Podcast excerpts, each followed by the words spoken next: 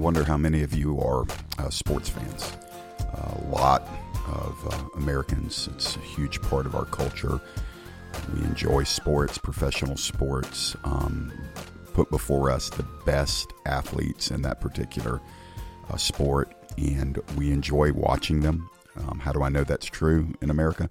Because the reason why they make millions upon millions upon millions of dollars is because um, advertisers and sponsors and everything know that the American public loves athletics and athletes, and it's just a massive money making thing. And so these men and women get paid tons of money. Uh, to do what they love to do, which they have um, probably since a very young age been working uh, to become the best of the best in. Um, I, I'm a particular fan of Major League Baseball, and I like the NBA. I love basketball. I'm, I'm not a big NFL guy simply because Sundays don't give me a chance to pause and all the games are played on Sundays. So I tend to get, you know, a little bandwagony with the Atlanta Falcons. Of course, this um, I'm in Metro Atlanta, and so I love Atlanta sports teams. The Falcons are hard to love because they're historically pretty disappointing. Um, but the Braves, on the other hand, um, always seem to have something to offer. The Hawks um, are a frustrating basketball team. Uh, they have some incredibly skilled players, but they just can't seem to rise above the level of mediocrity. And that's been historic for most of the years the Atlanta Hawks have been here. Um, I'm I'm watching over the last couple of years uh, the Hawks who've built their team around their point guard Trae Young. And Trae Young is one of the most prolific scorers in basketball as an individual. He's incredibly talented, um, like amazingly so. And um, you know, I've often wondered why can't this guy win? I mean, you know, he's an individual player, but and not knowing him, not knowing anything about him, I'll risk this uh, armchair quarterback assessment. He doesn't seem to be a leader. He doesn't seem to be able to motivate and lead the team that he is uh, really the core member of. And I think about that a lot um, from the world of sports. Uh, I look at it quite frequently in the kingdom where there are gifted, skilled individual leaders who never seem to bring people into the fullness of breakthrough. Um, for lack of a better phrase, by comparison, they just never seem to win any championships. And what Trae Young is to the Hawks, and again, I don't know him. I, hope, you know, he's not going to hear this, so I'm, I'm not going to really worry about it. But um, he's a, he's an incredibly skilled and gifted player, but he doesn't seem to be able to win when it most counts.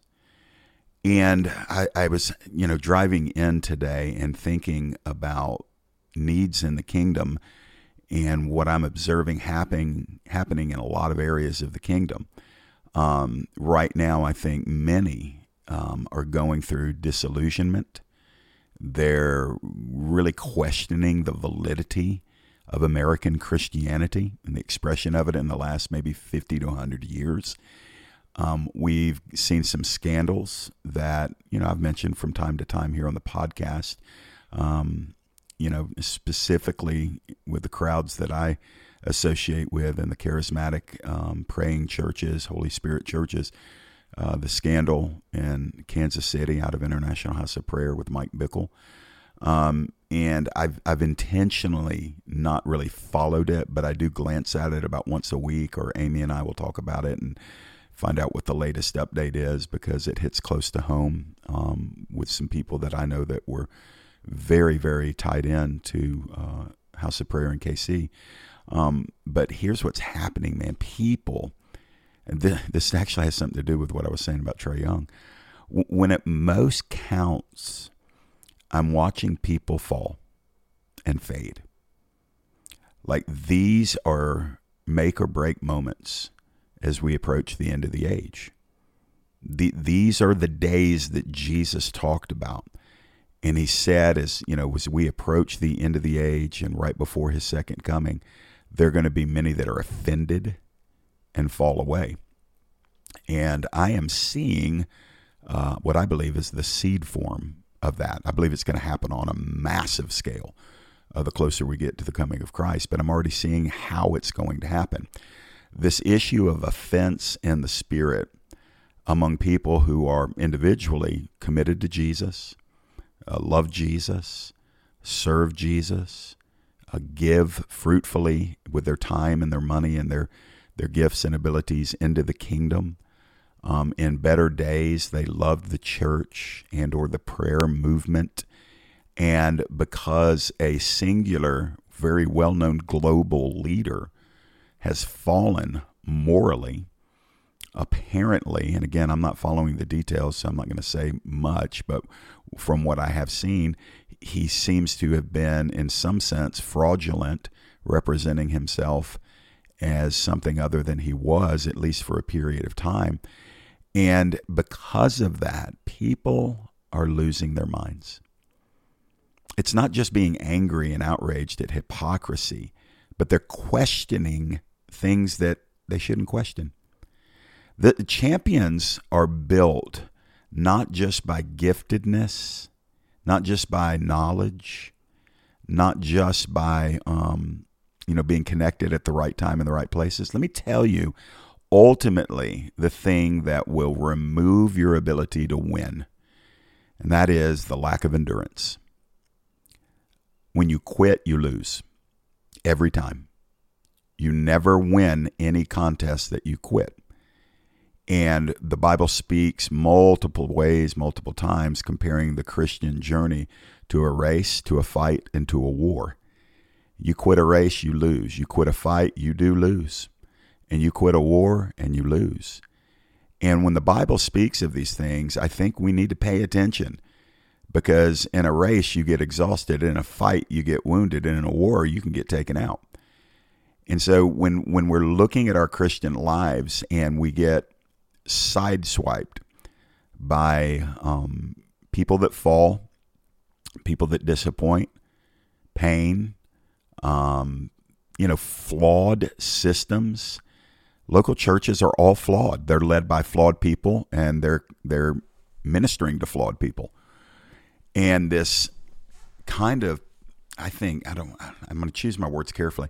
This immature um, fantasy that the early church is what we need to get back to. Um, it leaves it's I call it a fantasy because when people are thinking that way, they're thinking in this dreamland version of the early church as if these very same things didn't exist then that exist now. And so people are aghast. And people aren't focused and centered enough. Hold on, I'm gonna sneeze. I'm not even gonna edit it out people are not grounded and rooted enough in Christ Himself, and they they are rooted partially in Christ, but they're rooted in the sustainability of other things and other people. And when those other things or those other people prove to be not Jesus, not perfect, not you know um, without blemish, then they throw their hands up and they they walk away. And I'm seeing this happen, guys, at a rapid, rapidly increasing clip. That, you know, because of the situation in Kansas City with Mike Bickle, people are questioning if the prayer movement was ever real. Because people have been wounded and hurt in church, they're saying, nah, the church isn't really legitimate anymore. And it's amazing how quickly people abandon things that in which God is working, moving, blessing, and advancing the kingdom. But they find out, oh, this thing has flaws, and so they walk away. So it's not an uncommon thing for me to address this in Mavericks and Misfits talks. Um, I, am seeing it all the time, and I'm hoping maybe I'll just slow some of you down that uh, are such a maverick that you're just like, I ain't doing anything that has organization on it. I'm not going to do anything that's part of a local church. I, I ain't going to follow that person because I don't think they're exactly how they need to be. Um, it's it's so easy for us to hastily see flaws and failures in other people and execute judgment on the inside. And it's interesting that when those same things exist in our lives, we want grace and mercy when we're confronted with them. And yet we don't give it very often. Now, let me just say something very quickly. I am not excusing anything that reportedly Mike Bickle has done or any other leader with moral scandals and failures and abuse and all of that. Um, those things are issues for, for which there is accountability, and those local institutions need to handle that. Um, and I hope that they will. Um, I'm so I'm not excusing sin. That's not what I'm saying. What I'm saying is this: it's it's a very common phrase. You, you don't throw out the baby with the bathwater. As far as I've been told, the the origin of that phrase "don't throw out the baby with the bathwater" is that in yonder times, in the olden days, um, you know, there'd be one tub in the house and everybody would bathe in it and typically the the men who worked the fields or worked you know manual labor you know we're talking little house on the prairie days they would get the warm water first. And then if there was another opportunity then maybe the wife would get a bath same tub same water. And it worked its way down to the children based on age and the baby was usually the one who got the last bath if it was going to happen. And the, by then the water was murky and nasty because of all the other people that had bathed in it. Sounds gross but that's just the way they did when they didn't have running water. And so they would typically throw out the bath water and the phrase came hey don't throw out the baby too.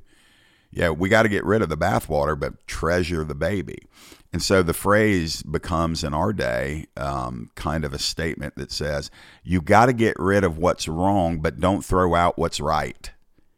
Don't, don't get rid of what is good and precious, that priceless baby in the midst of dirty bathwater. And so I'm thinking about this and I'm thinking about how, how, just let me say it this way how are you and I going to win championships as kingdom people? How are we going to win? How are we going to, you know, break the back of the enemy? How are we going to chase devils out of our cities and our counties? How are we going to operate in the power of the Holy Spirit? How are we going to pray in revival? How, how are we going to impart power? How are we going to see healings, deliverances, resurrections? Those are all things in the Bible that are available for us. Well, I'm going to tell you how we're not going to do it. We're not going to be doing it by walking around per- perpetually offended, critical, and retreating. Look, I, I, I want to tell you this. Jesus himself, in his omniscience, sees everything that is wrong with a local church. He sees everything down to the molecular level of what is wrong with the Big C church globally. If anybody has the right and the giftedness to walk away because of what he sees that is wrong, it would be King Jesus. And he's never walked away. He doesn't beat up on his bride. He corrects, he washes, he helps, he reforms, he rebukes, he stabilizes, he raises her up. But he doesn't walk away. When it comes to walking away from flawed systems, I will give you a word. People that do that are cowardly. They're cowardly because God has revealed to them what is wrong with that church or what is wrong with that ministry or what is wrong with that movement. And they walk away instead of staying in humility, patience, and faith to wait upon the Lord as He reforms what is wrong.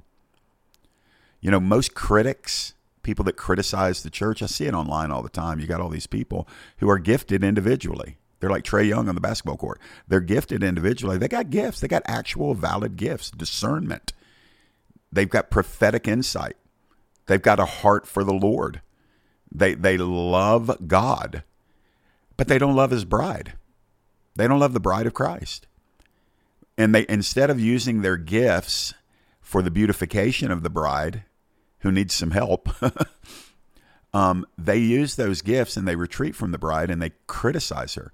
Now, guys, let me just, you married guys, let me just ask you, how do you respond to somebody if they got online and critiqued your wife? What would you do if somebody was slandering your bride? What would you do if somebody was beating up on your bride? All right, I don't even have to wait for an answer. You take action in a heartbeat. You wouldn't say, that's okay. They just see some flaws in my bride that are true, and I'm going to let them run their mouths. I'm going to let them wail on my bride. You're a terrible husband if you do that. How much more do you think our bridegroom in heaven is going to counteract and resist people that throw stones at his bride, especially keyboard warriors online who all they want to do is protest and see what's wrong with the church? And here's the thing I don't actually think they're always wrong in what they see. Actually think they're right a lot of the time. but they're like the the greatly skilled player who doesn't know how to win on a team. And they never win championships. They just got their individual stats. Somebody needs to hear that. They get their individual stats. Well, I got this, and I see this, and I do this, and I say this. And what they do is they attract a bunch of other individualized people who also have their own gifts. And the one thing that happens is these people all band together that are church critics and that are people that are defaming the bride of Christ and pointing out all that's wrong, but won't put in the courageous, long standing effort to reform the church. Reformation is not for wimps, it's not for cowards. It can take you your whole life. Like literally, you work at reforming the church, you leave it better than you found it. You don't leave it, but when your time goes, you leave it better than you found it. But these movements that are made up of a bunch of wounded, bitter, orphaned people that don't want to have anything to do with the local church because it's flawed. And I find it amazing that they make their own gatherings, which in essence becomes a local church that is flawed. Isn't that ironic? They start out with the high road and the wisdom, and we'll never be this, and we'll never do this, and we're not going to have this, and this is what's wrong with the American church, and this is not historically New Testament. And then when they hit about 15 people and whatever gathering that is, they have to start organizing. They have to start determining who's who's leading they actually have to figure out what is our purpose. And if that thing grows bigger than 15 people, you got to figure out where we're going to meet. And so what happens is these things that take the high road, we're not going to be like the, the the the current New Testament church, the modern local church. And then they go off and they got about a, a, bunch of wounded church critics who are meant to be reformers. And listen, if you've got that gifting and that spiritual in, in, uh, enablement by God, you're going to continue to see what's wrong, even in this new thing that you created to escape the old thing. it's just so amazing to me. I've seen this over and over again. And what happens is those things end up, um, they end up cannibalizing themselves because you get a bunch of people that are wounded and some of them bitter and upset. And for a minute, the the the the refreshing newness. Oh man, we're ten people that have insights on what's wrong with the church, and we'll never be that. But if you're going to be a local gathering, even if it's in a home or you know a warehouse somewhere, you, you still got the mandate of the Great Commission. So you got to evangelize, you got to win people, you got to disciple people, you got to you got to train up, and they got to do koinonia. They got to become part of your family. And if you're doing that right, then it's going to grow. And if it's going to grow, you're going to need leadership because the New Testament says you have to have ordained human leadership when you've got an ecclesia. And so it's it's a bunch of cherry picking. Let's pick the parts of the New Testament church that we want to hold on to. Let's reject the parts that we don't because we've seen them abused. We've seen these things abused. Authority's been abused. Leadership's been abused. Prophecy's been abused. Manipulation, all of that stuff. And they're like, we're never going to do that. And so what what oftentimes, I'm not saying it happens every time, but oftentimes when you get a bunch of people who the main thing they have in common is they're upset towards the last place they were – they don't even have to all come from the same place. They were just all upset where they were. So the thing that bonds them together is their dissatisfaction with where they were previously. And so they come into this thing and they assume it's going to be new. But what they failed to recognize is they carried all their scorn, their bitterness, their resentment, and their jadedness with them. And the Holy Spirit's like, and you want me to bless this? And the Holy Spirit, you know, I mean, he he's omniscient, he's God. He's like, I see your hearts. You want what is authentic. You want what is true. You want heaven. You want the final product. You want the glorified church. And you're you're going to get there, but not in this life. Cuz in this life, the church is people. And people are still dealing with the flesh people still have bad attitudes because they're not glorified yet. People are still being sanctified. People still have personality issues. People still have sin issues. And the whole thing is, as the body of Christ, we're supposed to minister to those people in the spirit of Jesus from meeting them where they are from where we are. And you and you read through the New Testament, you see all these, you know, calls and commands about endeavoring to keep unity, not to give up, to love one another, to serve one another, to prefer one another, to submit to one another. You see them all throughout Scripture. And people don't endure, they quit. They cultivate their individual stats and then compare people who don't maximize stats in the same way. You're not as discerning as me. I'm leaving. You're not as evangelistic as me. I'm leaving. Uh, you don't have enough humility for me. I'm leaving. If you, hey, if you really wanted to be humble, you should look to me because I have a master's degree in humility. Um, and you know, I'm being a little tongue in cheek here, but th- that is the, I've, I've been doing this a long time and I see this over and over again. But here's the thing I'm seeing it more now than I ever have before. People quit and they'll never win. They'll never win. They'll just stand on their soapbox. They'll line up a bunch of symmetrical soapboxes that others can stand on right there next to the, and then they, they bark, but they don't bleed. You want to change the church? Stop barking and start bleeding. Stop barking and start bleeding. Lay down your life. Lay down your rights. Lay down your need to be the loudest voice and the last voice. Lay down all of your negative impulses to respond to flaws in people and systems by walking away, denouncing and walking away. Listen, pagans can do that. Holy Spirit people don't do that because the Holy Spirit doesn't do that. I'm seeing this on an epidemic level. And I'm trying to tell you that if you don't get your own heart laid out before the Lord and die for what he died for, what did he die for? The bride. Jesus Christ died for the bride. He died for those he came to save.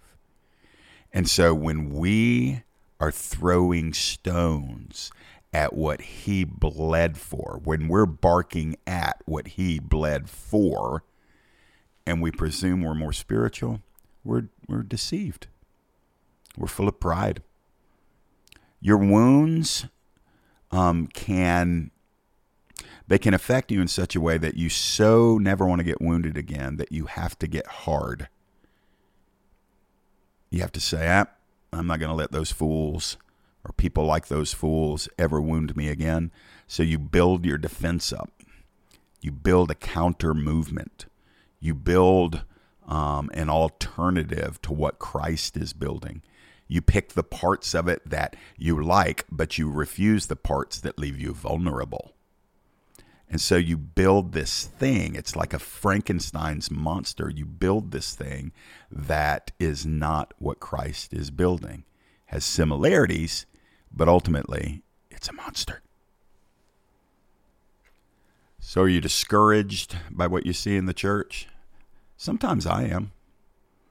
But I also know the end of the story that there's going to be standing a bride before her groom in the celestial city. She's going to be clothed in white. She's going to be without flaw. She's going to be without wrinkle, spot, blemish. She's going to be perfect and I want to be able to stand. And by the way, I'm a part of that bride. If you're saved, you're a part of that bride.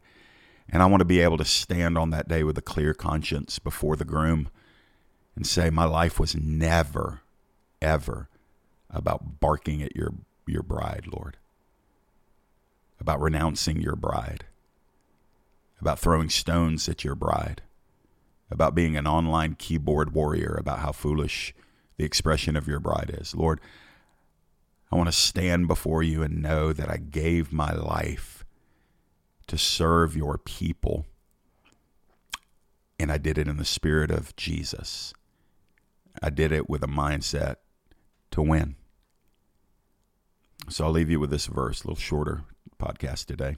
1 Corinthians 15 58. Here's the word of the Lord for you. You ready? Therefore, my beloved brothers and sisters, be steadfast, immovable, always abounding in the work of the Lord, knowing that in the Lord your labor is not in vain. What a great verse. 1 Corinthians 15 58. Brothers, sisters, be steadfast. That's a command. That means don't quit. Keep going. Be immovable. Don't let scandals move you off the mark. Jesus isn't scandalized people are. You're not you're not worshiping people. If you are, that's why this is hitting you so hard. Do what you're called to do. Paul said in the, I think it was the book of Colossians, chapter number four. Yeah, I think it was Colossians 4:17. He says to a man named Archippus, funny name, but Archippus. This is in Scripture. Tell Archippus that you fulfill the ministry you've been given in the Lord. That's in the Bible. In other words, Paul's like, I'm not going to tell Archippus. I don't know where he is, but you guys, when y'all see Archippus, remind him that he's accountable to fulfill the ministry God gave him. A lot of people that are walking away from the church, a lot of people that are criticizing the church and coming up with their own Frankenstein alternative. Um, a lot of people need to remember ultimately, you're not going to give an account for what disappointed you in the church. You're going to give an account for how you fulfilled the ministry that God gave you. And He did not give you the ministry of barking at his bride. He did not give that to you. Like some people are in trouble with the groom. I don't mind telling you that way. I know he's gracious. I know he's merciful. I know he's forgiving. But the way you access his mercy, grace, and forgiveness is through repentance and humility. And people that are barking all over the church, oh, you are in trouble. You've taken your individual stats and giftedness and you've laid it all out for people to see that you're a superstar. The problem is is you can't function on a winning team. You have to be an individual. You have to you're a solo act. And the only other people that want to attach their act to yours are the ones that say, share that same dysfunction. And the remedy to it is repentance and humility before the Lord, and for you to know what God has called you to do. And I'm going to go ahead and tell you again He has not called you to be a critic of the church. You can be a reformer. The difference between a critic and a reformer, both of them see what's wrong. The critic declares what's wrong and leaves. The reformer declares what's wrong and sacrifices to bring remedy to it pretty much every critic of the church, all those people you see firing off their blistering, wounded words of orphan spirited proclamation on Facebook and Twitter against the church, they were actually ordained by God. This is my opinion. Most of them probably ordained by God to be reformers of the church. It's not that their discernment is 100% off, it's that their hearts are wounded and hurt and pride, full of pride.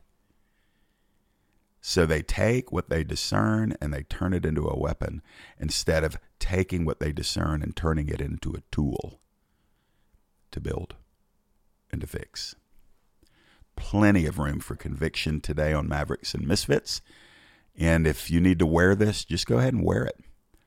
And I would say this um, if you're following people who are wounded, angry, and speak frequently of how they've been done wrong, that junk's going to get all over you. It's like sitting next to somebody that's been smoking. You didn't smoke, but man, you hang out with them a minute and that scent is all over you. You don't want to do that. Some of you need to get back in your local church or find one near you that's maybe a new start. If you've given up on the local church, you're out of the will of God. You're out of the will of God. And so you need to repent. You need to find a place that you can bleed for instead of bark at. And you need to get your act together before the groom comes back, looks you in, in the eye with his glory eyes, and says, Why were you railing against my woman when I called you to love her, cherish her, and to pour into her? So, guys, let's work on this. Let's work on it. Be steadfast and immovable. Don't let nothing move you. Bad grammar, true statement. Don't let nothing move you. Somebody disappointed you? Okay. We've all been disappointed. Bravo. Somebody hurt your feelings? All right. Somebody did you wrong, maybe something as severe as abused you. It's not a small thing, but what does God tell us to do with people that sin against us and become our enemies? You know the answers to those things. And walking away and avoiding is not the same thing as loving and forgiving. And I will just say this to you that are leaders in the church and the people you led did you wrong. By the way, let me just make that real clear. Um, maybe you were done wrong by one, maybe let's just say 10 spiritual leaders. People that lead in the church, in the local church, and that are doing it well, they get done wrong 10 times every year minimum by people that they're trying to lead. So it works both ways. Imagine if every leader quit and abandoned Christ Church when they got wounded or hurt. And if that was you, you need to hear the word from Colossians 4:17 which says to Archippus, tell him to fulfill the ministry that God gave him. Get back in the game, do what you're supposed to do. Quit being some solo act where you're insulated from pain and problems. Get back out there. You're going to get your face hit. You're going to get your teeth kicked. You're going to get your backside handed to you from time to time. You're going to get done wrong. You're going to get slandered. You're going to get written about. You're going to get mocked. You're going to get lied about. You're going to get cursed. It's going to happen. Why? Because you're following in the steps of Jesus, and Jesus told you from day one what they did to me, they'll do to you. So we can't walk around. We need to quit sucking our thumbs and diapering ourselves. You know, we, we need to grow up and take on the attitude of a soldier for the glory of God and leave it all on the battlefield. All right, I'm going to go pray in tongues for 30 minutes because I'm feeling the Lord. Love you guys. If you want more information, go to uh, maverickmisfit.com. Check out the archives there. Uh, we've got like 185 messages or something like that. And uh, if you want more, um, I guess, more in depth teachings, uh, go to transformingtruth.org. We do 30 minute segments on video called Truth Shots. We, of course, all of the messages from Antioch Outpost are there on tra- uh, transformingtruth.org and also our YouTube page. And you can look up Jeff Lyle or Transforming Truth on YouTube. Take advantage of those things and get the Transforming Truth app. Hey, listen, if you're interested in getting a copy of my book and you want to support this ministry, that's the only way, really, on Mavericks and Misfits I ever mentioned how you can support this ministry. Grab a copy, grab 15 copies and give them away. At, uh, grab a copy of Figuring It Out As I Go. Figuring It Out As I Go. You can buy it off of Amazon. And um, I don't know. I think it's like 10 bucks or something like that. Uh, you can support me in the ministry that way. And also, you'll be edified by in there, uh, what's written in there. Tell about my uh, story coming out of an, a broken, terribly broken uh, childhood, um, entering into the world of drugs and alcohol and mysticism and occultism in my teens and 20s, and then getting radically saved and delivered, and then moving from uh, more of a uh, denominational, non Holy Spirit view of the kingdom into the fullness of the kingdom, the fullness of the Spirit. And uh, there's some stories about my family life in there. It was tragedy that hit us. And the whole point of it is it's God's story through my life. And I think it'll be a great encouragement to you. So pick up a copy of Figuring It Out as I Go somewhere off of Amazon or wherever you buy books. And there's a copy of it on Audible if you want to hear me read it. God help you. I get sick of the sound of my own voice in a 35 minute podcast sometimes. But if you want to hear me read uh, the entire book, you can buy it at audible.com. All right, I got to run. We'll talk to you next Tuesday. God bless. Thank you for listening to today's Mavericks and Misfits podcast. If you enjoyed today's episode, please subscribe, rate, and review Mavericks and Misfits with Jeff Lyle on iTunes or wherever you listen to podcasts. Your review helps us to reach more people and spread the unfiltered message of Jesus. And don't forget that you can connect with Jeff's social media links at maverickmisfit.com. We look forward to reconnecting with you on our next episode.